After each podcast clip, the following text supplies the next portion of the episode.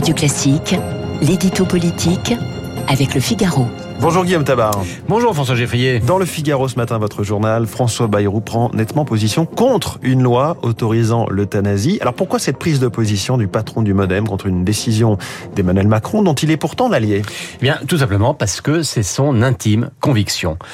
Ne faisons pas un service public pour donner la mort, dit François Bayrou dans Le Figaro, en assurant qu'il sera toujours du côté de ceux qui donnent la main à ceux qui s'en vont. Une jolie formule et des mots forts qui effectivement vont à l'opposé de la décision du chef de l'État qui a demandé au gouvernement de préparer une loi d'ici à la fin de l'été. Alors, il faut resituer cette prise de position de François Bayrou. Le patron du MoDem, vous l'avez rappelé, est un allié d'Emmanuel Macron. Il fut même son tout premier allié. Mais il aime à faire entendre régulièrement sa différence, voire ses divergences. Et là, il le fait 2 fois en 3 jours. Il y a d'abord sur les retraites dans JDD, où il a accusé le gouvernement de n'avoir pas su partager avec les Français les raisons décisives de la réforme, et donc aujourd'hui dans Le Figaro sur l'euthanasie.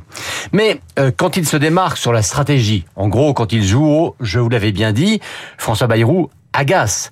Mais quand il intervient sur des sujets de conscience, là, il réveille.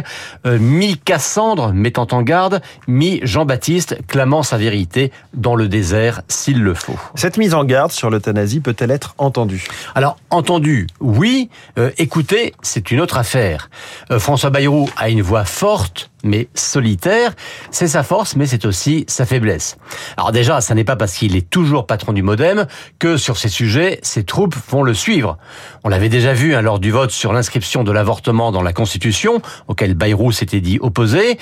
On voit bien qu'il y a maintenant belle lurette que le parti centriste a rompu ses dernières amarres avec ses racines démocrates chrétiennes. Ensuite, Bayrou parle à Macron, mais Macron fait ce qu'il veut. On l'a déjà vu donc sur la constitutionnalisation de l'IVG. On le voit sur la fin de vie où, après avoir juré qu'il prendrait son temps, le chef de l'État s'est précipité pour annoncer une loi. Voix solitaire donc, mais voix forte quand même.